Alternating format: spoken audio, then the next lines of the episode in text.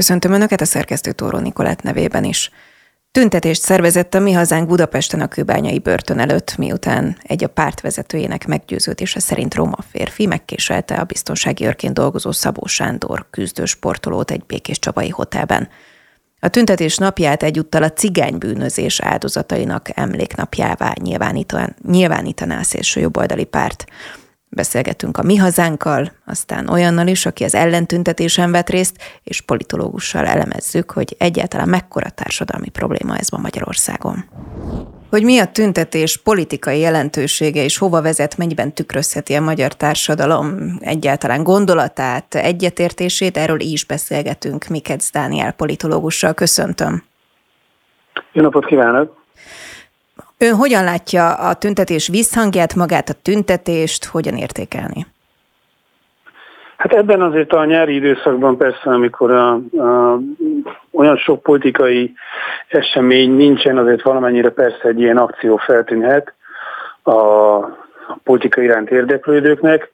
E, ami persze érdekes, a, ami talán túlmutat azon, hogy a, mennyire van e, hírértéke ennek a tüntetésnek az az, hogy a, míg 2022-ben a választások során azért a, ezeket a kicsit ilyen hagyományosabbnak tűnő radikális jobboldali témákat, hát nem az, hogy került, de nem azzal kampányolt a mi hazánk, hanem hogyha emlékszünk, akkor elsősorban a, az oltás ellenesség, a, a, ahogy ők fogalmazta, a Covid diktatúra volt egy ilyen fontos ügy, majd később a, a bírósági végrehajtók ügye. Itt egy ilyen visszatérés mutatkozik a, a, még a, a, a középre nem húzódó jobbik témához. Tehát ebben a tekintetben ez, ez valamilyen fajta egy ilyen radikálisabb hangnemet jelent a párt részéről. És hát az is feltűnő, hogy nem csak a mi hazánk vett részt ezen, vagy szervezte ezt a tüntetést, szólalt fel, hanem több olyan radikális jobboldali mozgalmi szervezet, amelyek persze szorosan együttműködnek a mi hazánkkal, de azért jelzi azt, hogy itt nem csupán a pártnak az akciójáról van szó, hanem szélesebb értelemben véve ennek a radikális jobboldali szcénának a, az akciójáról.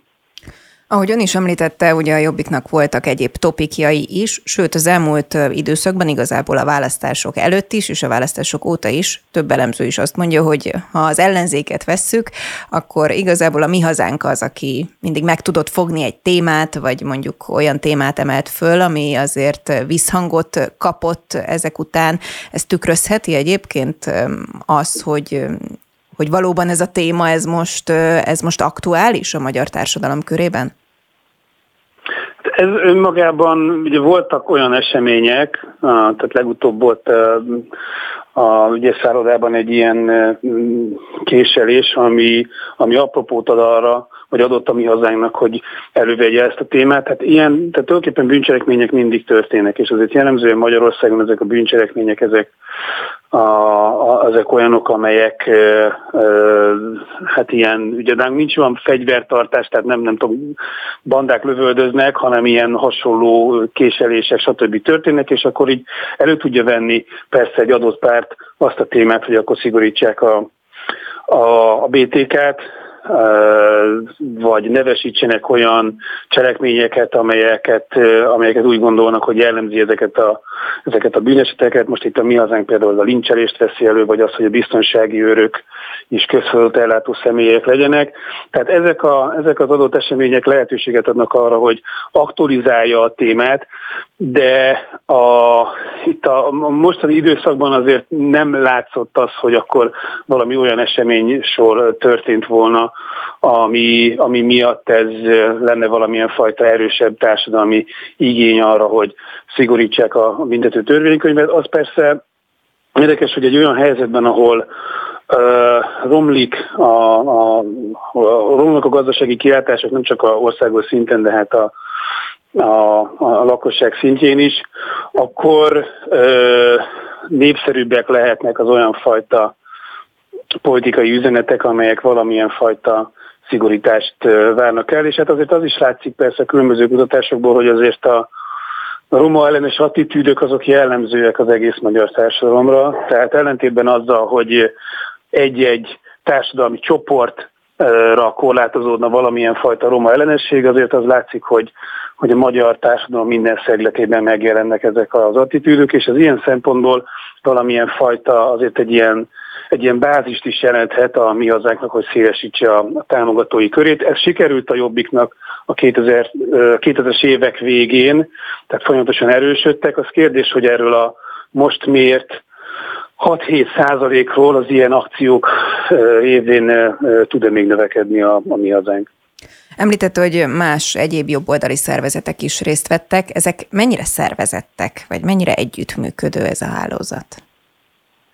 Hát a radikális jobboldalra az jellemző Magyarországon, hogy ez egy, ez egy jól szervezett, egy tulajdonképpen egy ilyen kiépült infrastruktúrával rendelkező mozgalom, folyamatosan jelen van, ha nem is annyira feltűnő, mert például a, a 2010-es években azzal, hogy egyrészt a Jobbik benyomult középre, ugyanakkor a, a Fidesz pedig egyre inkább ilyen idegenellenes, idegenellenes ö, üzeneteket fogalmazott meg, kevésbé volt látható az utcai mozgósítása a radikális jobboldali csoportoknak, de pontosan ez a mostani akció mutatja, hogy ezek nem tűnnek el ezek a hálózatok, megvan a médiája ennek a szénának, megvannak a zenekarai, a, ugye Magyar Szigetre nem került sor, meg hogy más hogy jelent meg, korábban sokkal többen mentek el, de hogy azért léteznek azok az eseményei, azok a közösségépítő eseményei, és hát ugyanúgy megvannak a jelképei, a szimbólumai, a, a, a dalok, valamennyire van kapcsolat akár a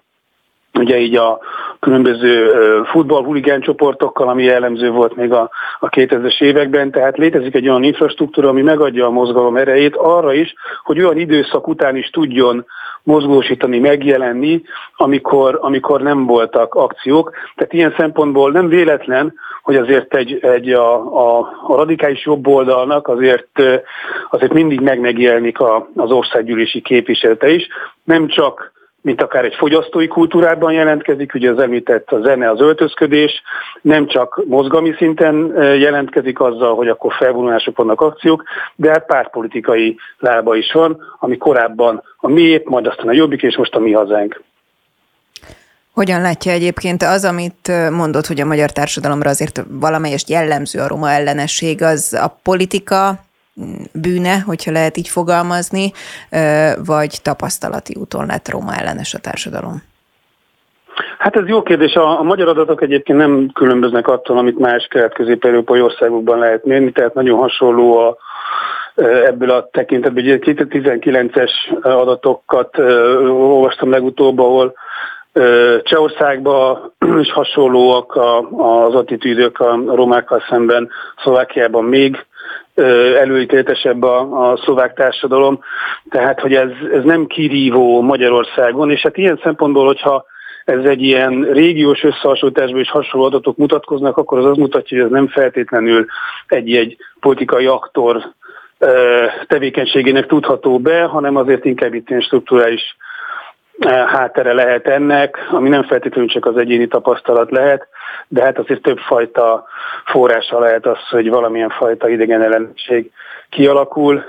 Ez lehet akár az egyéni tapasztalat is, lehet persze az is, hogy egy, egy társadalomban azért azért hogyan akkumulálódik a szegénység, és mennyire etnitizálódik, és úgy hogyan alakulnak ki előítéletek, de hát azért az, az, azt látható, hogy azért vannak mozgások, és történtek mozgások Magyarországon ebben a tekintetben, tehát ahogy a, például hogy a Jobbik erősödött a 2000-es években, és aztán a tízes évek elején erősebbek lettek azok a, az elutasító attitűdök, de összességében azért látszódnak regionális tendek, és ebbe illeszkedik a, a magyar eredmények, adatok illeszkednek a kelet-közép-európai adatokhoz.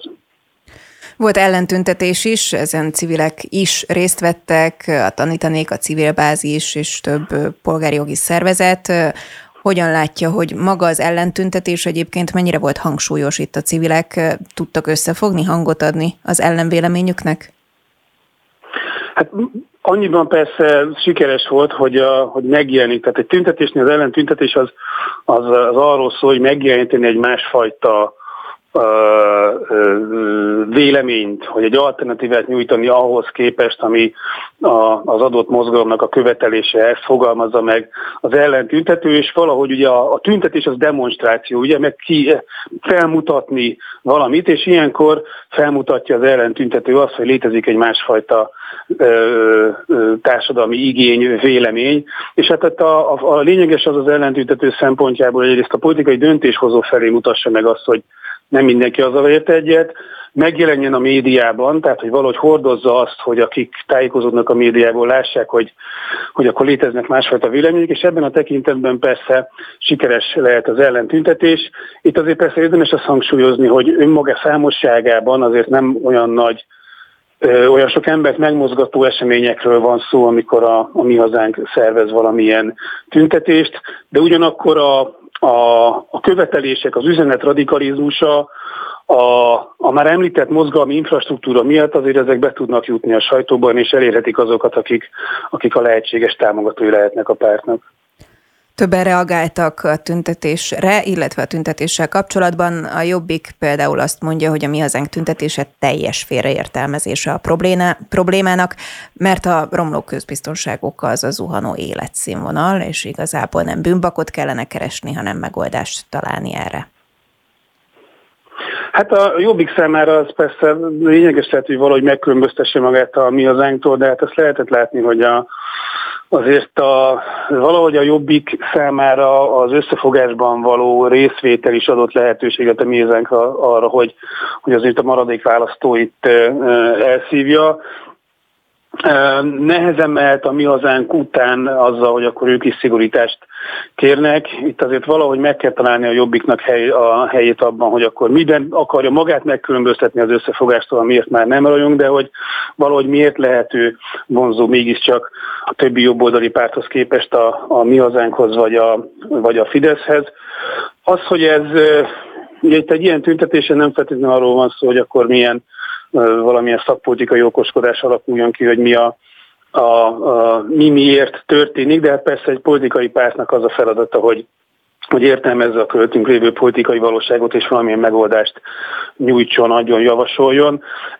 Az, hogy a, a milyen reakciók születnek erre, az valahogy összefüggés van, van persze azzal, hogy mennyire radikális maga annak a mi hazánknak a követelése, és az ő szempontjukból persze a radikalizmus az, az nem annyiban önmagában is egy érték ilyen szempontból, hogy azért a, a hírértéket a, a, az adja, úgy tudja magát megkülönböztetni a többi ellenzéki pártól, és általában a radikalizmus az mindig valamilyen fajta az establishmenttel, az elittel, a, a status quo-val szembeni ö, elégedetlenséget is képes maga köré gyűjteni, tehát hogy valahogy egy ilyen rendszerellenes jelleget, karaktert ad a mi hazánknak, mint pártnak, és ez persze egy ilyen helyzetben, amikor romlik a, a, romlik a gazdasági adatok, ez, ez sokak számára fontos lett, főleg azok számára, akik nem látnak különbséget a, a kormánypárt és ellenzéke között.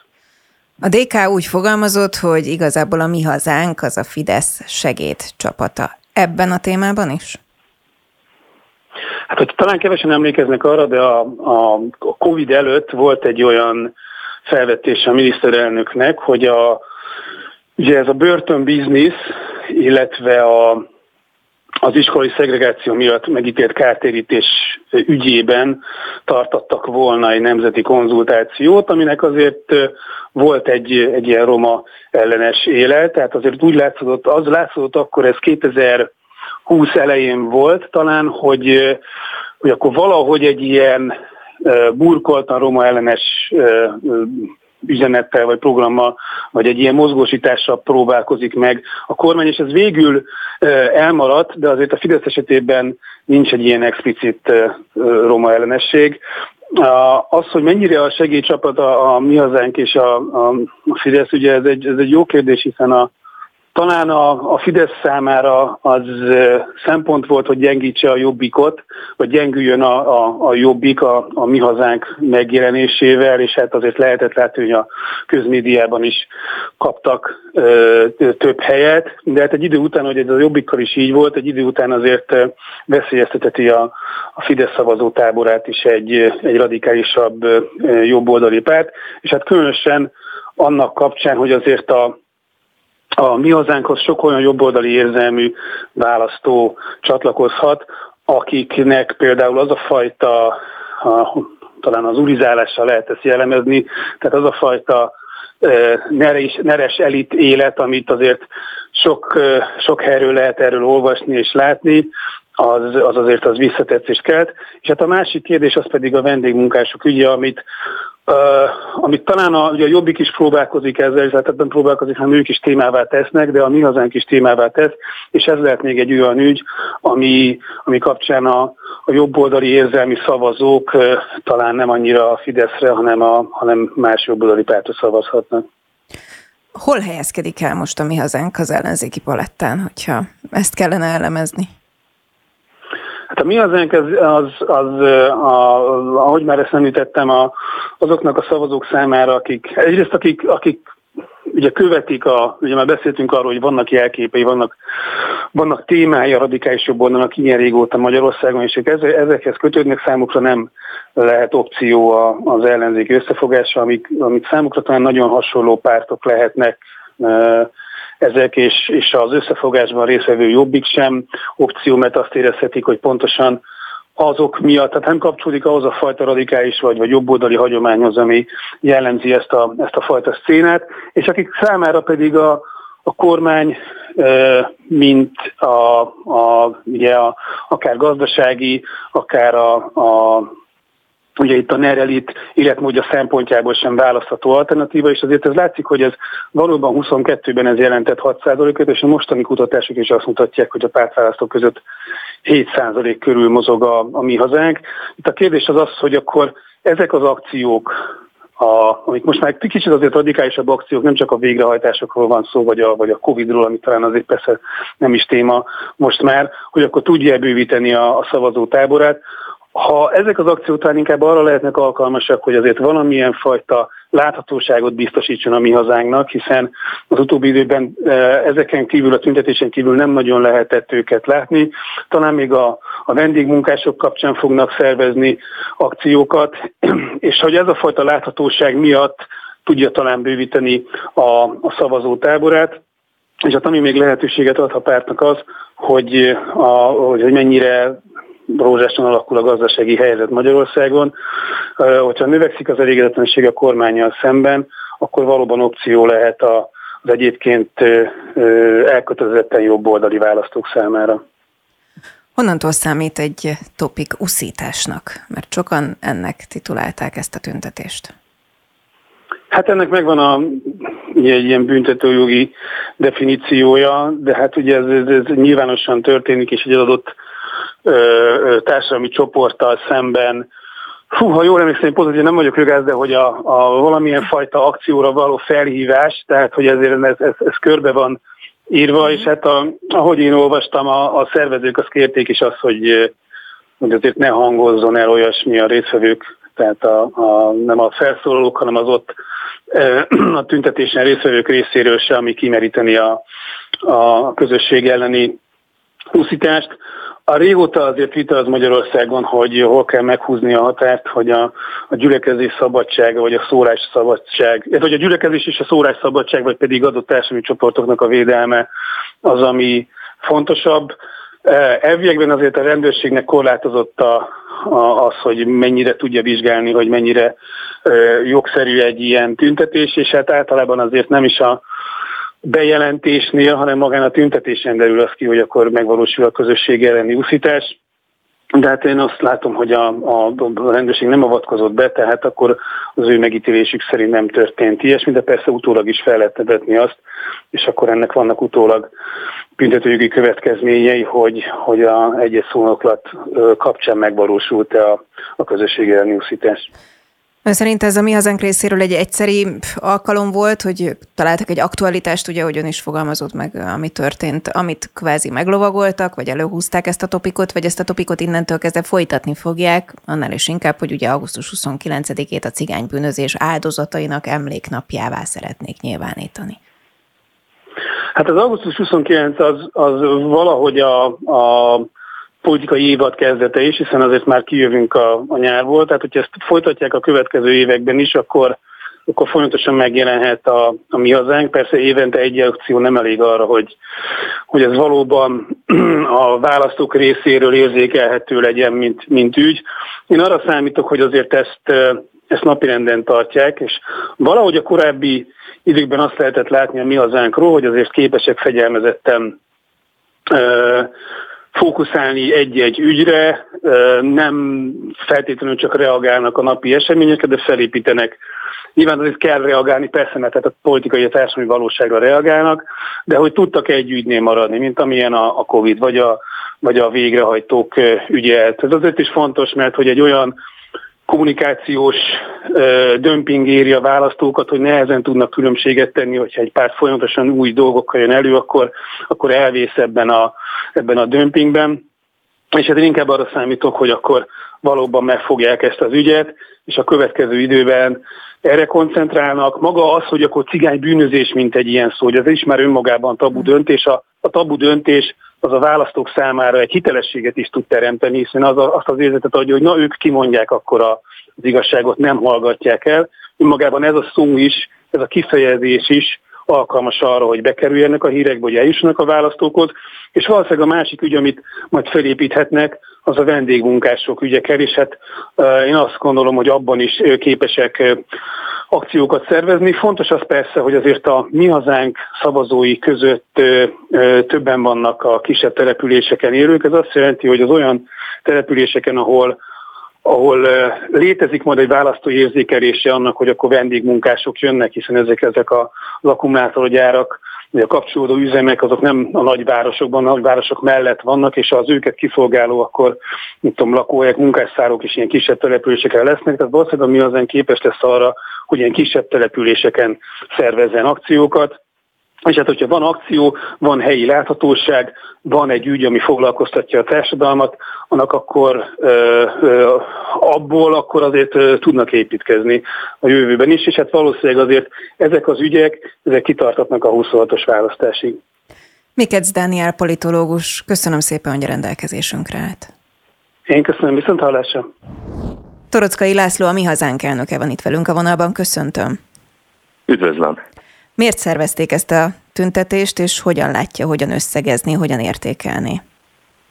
Ugye a Fidesz azt ígérte nekünk még 13 évvel ezelőtt, amikor kétharmaddal hatalomra került, hogy két hét alatt majd Pintér Sándor belügyminiszter rendet tesz ebben az országban. Hát nem, hogy nem tettek rendet, hanem a tüntetést megelőző két hét az például arról szólt, hogy folyamatosan olyan híradásokat hallottunk, mint például a, a Békés Csabai halálos késelés, vagy szintén Békés Csaba mellett ott van Körös Ladány, ahol egy egész éjszakán keresztül egy nyugdíjas nénit a saját otthonába betörve egy, egy emberállat, egy, egy vadember erőszakolt, brutálisan összevert, rengeteg ilyen erőszakos bűncselekményről hallunk mostanában, vagy ott van például az a Borsodi kisváros, ahol augusztus 20-án nőket molesztált, meg akart erőszakolni egy vendégmunkás. Nagyon sok olyan ügyről hallottunk az elmúlt időszakban, amely miatt azt gondolom, hogy, hogy időszerű arról beszélni, hogy a büntető törvénykönyvet egyrészt szigorítani kell, de a BTK szigorítások mellett, amelyeket most egy, egy törvényjavaslat és módosító csomagként fogunk a parlament elé vinni, és ezeket mindjárt így részletesen majd ismertetem és végigmennék emellett, de egy nagyon fontos dolgot ki kell emelni, ami miatt lett aztán ugye ennek a tüntetésünknek óriási vízhangja, és hát egészen elképesztő indulatokat gerjesztettek ellenem magukat roma jogvédőnek nevező személyek, a megölésemre buzdítják a cigányságot, és, és tényleg egészen brutális nyilatkozatokat, meg provokációkat hajtottak végre. Annak egyszerű oka van az, hogy ezeknek a bűncselekményeknek egy jelentős része, tehát nyilván nem kizárólagosan, de egy jelentős része köthető a cigánysághoz, köthető egyfajta szubkultúrához, és mint ahogy az előbb mondtam, például a Borsodi kisvárosban tört, augusztus 20-án történt nem erőszak kísérleteket, ott például a vendégmunkáshoz köthető eset, de a polisz.hu-n mi láttunk, mi találtunk egy olyan esetet, ami be sem került a sajtóba, szintén nem erőszakról van szó, egy vietnámi vendégmunkás köröz a rendőrség. Tehát, hogy van ez a jelenség, ráadásul azzal a kormányzati gazdaságpolitikával, ami most vendégmunkások százezreit fogja szabadítani Magyarországra, ezzel a jelenséggel sajnos fokozottan számolni kell majd a jövőben. Ezekre, ezekre egyrészt válaszokat kell találnunk, másrészt pedig társadalmi párbeszédet kezdeményeztünk. Nagyon sajnáljuk, hogy például a cigánysággal kapcsolatban azokat a cigányvezetőket nem találtuk meg, tehát ők nem jelentkeztek, akik a megoldásról szeretnének beszélni, tárgyalni, hanem, hanem egyszerűen azok jelentek meg megint, akik, akik uszítanak, ugye engem jelentettek fel közösség elleni uszítás miatt, de valójában az uszítást ők követték el, amikor például élő, ugye live videókban leírtak olyanokat, hogy én a cigányság vérét akarom mondani, és erről szólt a beszédem, hát egyáltalán nem erről szólt a beszédem. Ott is elmondtam a beszédemben, hogy természetesen nem minden cigány bűnöző. Nagyon sok tisztességes, becsületes cigányt ismerek. Én személyesen Ásodhalmon, Szegeden, ahol születtem, van cigány tagja mi hazánk mozgalomnak Budapesten, de méghozzá igencsak aktív tagja és remek tagja. Tehát ezeket is mind-mind elmondtam, de ettől függetlenül azt, hogy van egy szubkulturális jelleg, hogy például a zárványban, a cigánytelepeken milyen módon nevelkednek a gyermekek, hogy már droghoz jutnak gyermekkorban, hogy, hogy fiatal cigánylányokat elvisznek futtatni és prostitúcióra kényszerítenek. Ezeknek van szubkulturális olyan oka, ami, amiről az állam nem akar tudomást venni, és sajnos a cigánypolitikusok sem hajlandóak erről tudomást venni, pedig ez az ő érdekük is, és tényleg még csak annyit erről, amit ugye a 70-es, 80-as években, sőt még a 90-es években is a sajtó napi szinten használt, és rendőrségi, hivatalos szakkifejezés, kriminológiai zsargon volt ugye a cigány bűnözés, az valójában azért nem lehet rasszizmus, mert a, talán a legtöbb áldozata a cigánybűnözésnek cigány vagy roma. Tehát pontosan ott a saját köreikben történik az uzsoráztatás, az előbb elmondtam prostitúció, vagy például vannak olyan bűnelkövetési formák, mint például az úgynevezett unokázás, amikor ugye idős embereket becsapnak, ami kifejezetten erre a szubkultúrára jellemző. Ezekről beszélni kell még akkor is, hogyha tudjuk, hogy vannak tisztességes, becsületes cigányok, akiket semmiféleképpen nem akarunk megbélyegezni. Sokan azt is nehezményezik, hogy miért csak a roma bűncselekményekre fókuszálnak, amikor hát tele van az utóbbi időszak többféle bűncselekménnyel. Azt mondják, hogy a bűnnek nincs színe. Így van, de hát ez nem igaz. Tehát az az állítás, hogy mi csak a cigányok által elkövetett bűncselekményekre fókuszálunk, ez nem igaz. Egyrészt az előbb mondtam, hogy a vendégmunkások által elkövetett bűncselekményekre is fókuszálunk, és a magyarok által elkövetett bűncselekményekre is fókuszálunk, ugyanis a politikus bűnözéssel szemben mi lépnénk föl például a legradikálisabban. Emlékeztetnék mindenkit arra, hogy senki nem tudta ebben az országban, hogy ki az a Sad György, amikor évekkel ezelőtt én személyesen dr. Fiszter Zsuzsannával a, a mi hazánk mozgalom szakpolitikusával üldözőbe vettük a végrehajtói kar elnökét, és mi írtuk le először, és a YouTube csatornámon én indítottam erről először sorozatot évekkel ezelőtt, végrehajtó maffia címmel. Senki a magyar politikai szereplők közül senki nem foglalkozott ezzel. Tehát egyszerűen nem igaz, és ők nem cigányok. Tehát ők magyarok, vagy nem magyarok, de mondjuk nem cigányok. Tehát mi nem kizárólag cigányok által elkövetett bűncselekményekkel foglalkozunk, csak egyszerűen ebből csinálnak a, a, ezek az úgynevezett doma jogvédők, uszítók, ebből csinálnak ilyen hatalmas nagy ügyeket, meg a média egy része, aki most is úgy hozta le a tüntetésünket, hogy cigány ellenes tüntetést tartott a mi hazánk, ami abszolút nem igaz. Tehát a beszédemben nagyon sok mindenről beszéltem, és, ezt, és a beszédemben is nagyon sokszor elmondtam, hogy keressük a becsületes tisztességet, cigánypolitikusokat, cigányvezetőket, és természetesen nem akarunk minden cigányt ezzel megbélyegezni, de azért azt tegyük hozzá, hogy tapasztalati tény, hogy például a börtönökben a cigányság aránya, számaránya, számarányhoz képest felülreprezentált. Ezt is ki kell mondani.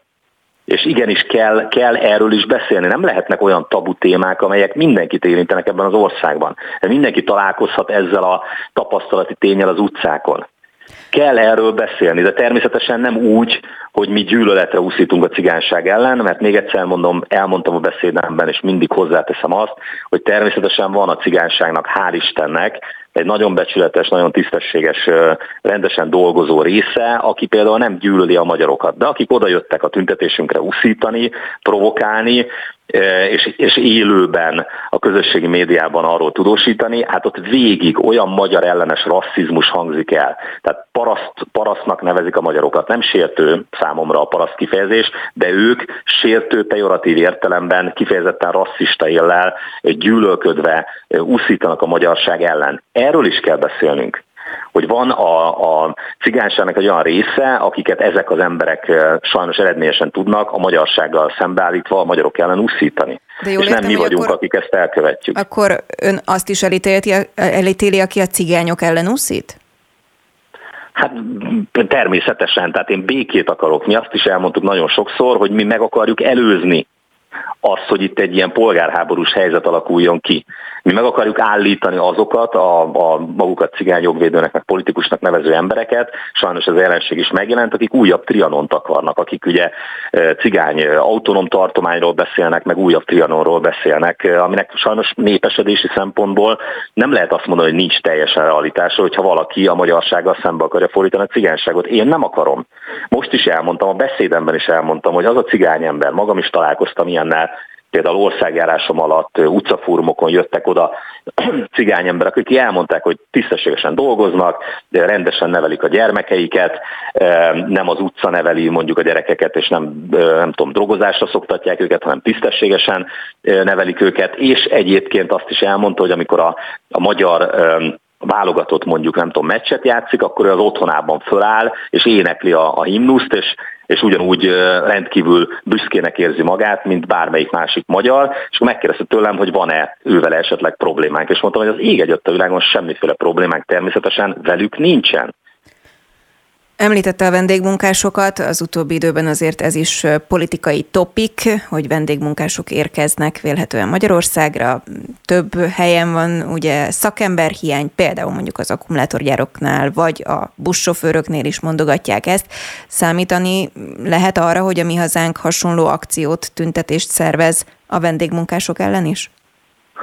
Nyilvánvalóan nem alapvetően a vendégmunkások a hibásak, amiatt, hogy ebből nagyon komoly társadalmi feszültség lesz és óriási gazdasági probléma nyilvánvalóan mindenki tudja, tehát ezt, ennek az ellenkezőjét lehet állítani, csak mindenki tudja, hogy az nem igaz, hogyha valaki azt állítja, hogy Magyarországra sok százezer behozott migráns, az nem fogja lenyomni, letörni a béreket. Tehát a fizetéseket nyilván letörik majd.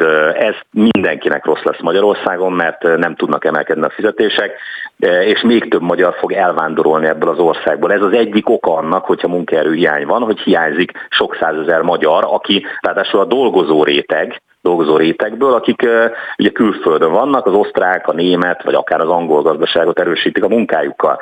A másik pedig, hogy az egész gazdaságpolitika, a kormányzati gazdaságpolitika hibás. Jellemző amúgy, hogy a korábbi balliberális kormányok is és a Fidesz is egymásra rálicitálva mindig a globális nagyvállalatokban, a multikban gondolkozva őket támogatták. A Fidesz egyébként háromszor annyi pénzzel, mint a korábbi balliberális kormány, de mind a kettő kiemelten a, a globális nagyvállalatokat, multikat támogatta. Ahelyett, hogy a magyar KKV-szektorra épített volna, feldolgozó üzemek létrehozásán dolgozott volna egy kormány, hogy a magyarországi lehetőségekre, erőforrásokra, természeti erőforrásokra és egyebekre épített gazdaságot hozzon létre, ahol például a családi gazdaságnak is van létjogosultsága. Hogyha Ausztriában ezt megbecsülik, Japánban a családi gazdaságot megbecsülik, akkor hogy lehet, hogy Magyarországon, ahol sajnos sokkal rosszabb helyzetben van a gazdaság, nem becsülik meg, vagy nem ilyen gazdaságpolitikában gondolkodnak. Hát ezért van az, hogy gyakorlatilag a vendégmunkásokra nem a magyar gazdaságnak van szüksége,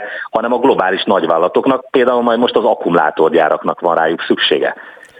No, ez... Tehát ez az egész gazdaságpolitika elhibázott, ez a lényeg. Ezzel a témával biztos, hogy fogunk még foglalkozni. Torotkai László, mi hazánk elnöke, köszönöm szépen, hogy a rendelkezésünkre állt. Köszönöm a lehetőséget. Kovács Dezdemóna, a Roma Női Hálózat tagja a vendégünk. Köszöntöm Önt. Én is köszöntök mindenkit, köszönöm szépen a meghívást. Hogyan értékeli a tüntetést és az ellentüntetést?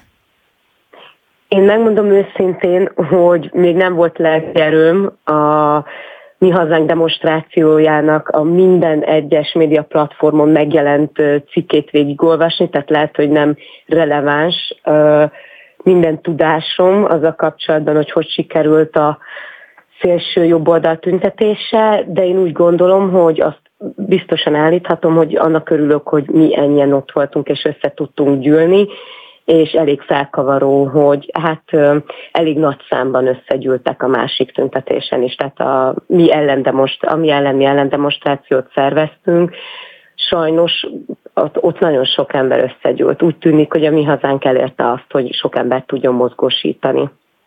Ez egy új topik, amit beemelt a mi hazánk, vagy igazából egy régi topik, amiről nem beszéltünk egy ideje. Mi lehet az oka annak, hogy ennyi támogatót kapott a mi hazánk ezen a tüntetésen? No, gondolom, hogy ez nem egy ö, új téma. Ö, a társadalmi kisebbségek és marginalizált csoportok akár szexuális kisebbségek kirekesztése, az mindig is terítéken volt, leginkább a mi hazánk mozgalomnál. Tehát én nem gondolom, hogy ezt most vették volna újra elő, illetve a 2008-as és 2009-es roma gyilkosság sorozatot is szeretném megemlíteni, hiszen mielőtt az igazából megtörtént, akkor is a közbeszédben elkezdődött a cigánybűnözés, az ellenségképzés, a bűnbakképzés, és én úgy gondolom, hogy ez vezetett oda, hogy szélsőséges fasiszta csoportok úgy gondolták, hogy ők igazságot tesznek azzal, hogyha családokat támadnak meg a házaikban, mondjuk éjszakánként, és felgyújtják azt, esetleg gyerekeket lőnek le. Szóval ezek nagyon-nagyon veszélyes dolgok. Én nem gondolom, hogy egy olyan országban szeretnék, vagy szeretnénk élni, bármelyik állampolgár nevében ezt bátran mondom, aztán lehet, hogy lesznek páran, akik kikérik maguknak, ahol ilyen dolgok megtörténhetnek. Maga a tüntetés?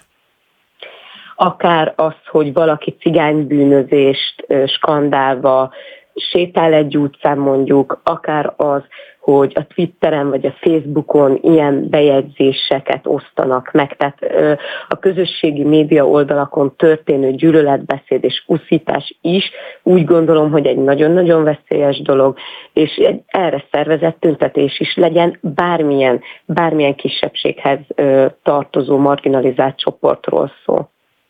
Hogyan látja Európa szerte egyébként? Hasonló a társadalom hozzáállása? Magyarországról azt mondják, hogy igazából a társadalomban mindig is volt egy valamilyen fokú roma ellenesség, vagy a társadalom egy részében. Hú, hát ez egy nagyon nehéz kérdés. Én, én egy joghallgató diák vagyok, nem szociológus, nem politológus, én nem vagyok aktív politikus, nem látom nyilvánvalóan teljesen át a nemzetközi színteret. Azért kérdezem, abban... mert úgy tudom, volt egy nemzetközi ifjúsági találkozón, hogy ott mi volt a tapasztalat akkor, vagy ott miről volt szó? Nagyon köszönöm, pont arra szerettem volna igen én is rátérni, hogy de abban biztos vagyok, hogy a Pirena Ment által szervezett nemzetközi roma ifjúsági találkozón, ahol én is részt vettem, mint roma fiatal, nagyon sokat beszélgettünk arról, hogy milyen tapasztalatokkal érkeztünk a saját ö, nemzetünkből. És nagyon sokan tapasztaljuk azt, hogy a szélső jobboldali gyűlöletket, és ahogy mondtam is a demonstráció során, bontja az európai polgári identitást és értékeket, a keresztény értékeket is, és ez sem Európa szerte tapasztalható, nem csak Magyarországon. Vannak ilyen szélső jobboldali szervezetek, és sajnos a rasszizmus az mindenhol megjelenik. Nem találkoztam olyan roma fiatallal, aki ne szembesült volna akár a saját életében, akár a családjára nézve rasszizmussal, kirekesztéssel, gyűlölettel. Nyílt levelet írtak Novák Katalin köztársasági elnöknek. Milyen cél, amit várnak tőle?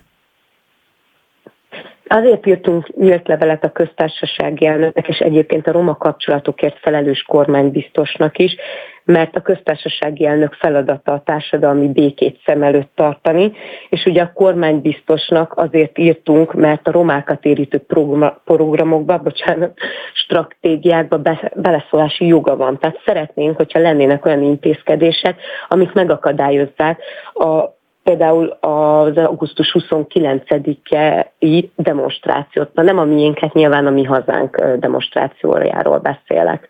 Tehát szeretnénk, hogyha aktív cselekvés történne, valósulna meg olyan emberek részéről, akik a politikai szintéren aktívak, és joghatásuk van cselekedni hatalmukban áll tenni az ellen, hogy ne félemlítsenek meg senkit, egy honfitársunkat se, egy állampolgárt se ebben az országban szélsőséges csoportok. Mi lenne ön szerint a politika, illetve a társadalom feladata? Hm, ez egy nagyon-nagyon jó kérdés. A társadalom feladata úgy gondolom egy közös felelősségvállalás egymásért, és a politika feladata pedig szerintem az, hogy támogassa a társadalom közös felelősségvállalását, és vállaljon a politika is felelősséget a társadalomért egyébként. Én úgy gondolom, hogy egy ilyen kölcsönös megegyezés, ami tiszteleten és azon alapul, hogy minden ember egymást mondhatni testvére és barátja és felelősséggel tartozunk egymásért, mint egyének a közösségünkért, ez nagyon jó lenne, hogyha ez megvalósulna. És persze a védelem is nagyon fontos. Nagyon jó lenne, hogyha olyan hát, hogy, hogy is mondjam ezt, olyan mm, hálózatok, mint például a roma női hálózat is nagyobb uh, teret kapna akár, hiszen nekünk az a mottunk, hogy a roma nő az lehet, aki csak akar lenni, és úgy érzem, hogy ez nem annyira valósul meg. Addig, amíg azt a beszédemben is, ahogy mondtam, felteszik a kérdést azt maguknak, fiatal roma, és nem, bocsánat, fiatal roma nők és fiúk, hogy van-e helyük az egyetemen, ők képesek erre, egyáltalán lehet-e nekik oda menni. Addig úgy gondolom, hogy ez a kölcsönös felelősségvállalás, támogatás és testvériség eszméje egyáltalán nem valósul meg, és nem férünk hozzá egyenlően a társadalmi javakhoz, és ezzel óriási probléma van. Ezeken kellene szerintem dolgozni. Mennyire érezte ott az ellentüntetésen és azóta ezt a szolidaritást? Az ellentüntetésen éreztem nagyon is, és az ellentüntetés után is.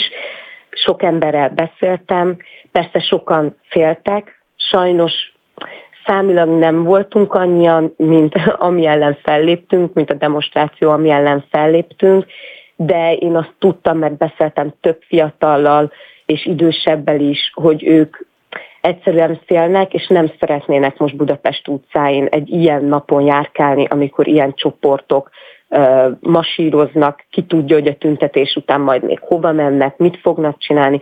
Szóval sok emberben nagy félelmet keltett, és én tudtam, hogy ezért ö, kicsit csökkent számban jelentünk meg, de ettől függetlenül én éreztem ezeknek az embereknek is a támogatását, és én megértem azt is, amikor valaki azt mondja, hogy én nem szeretnék kimenni most az utcára, mert a testépségemet féltem, ne haragudj. Úgyhogy én úgy gondolom, hogy van támogatottság, és ezt éreztem is. Kovács Dezdemona, a Roma Női Hálózat tagja. Köszönöm szépen. Én köszönöm szépen, szép napot!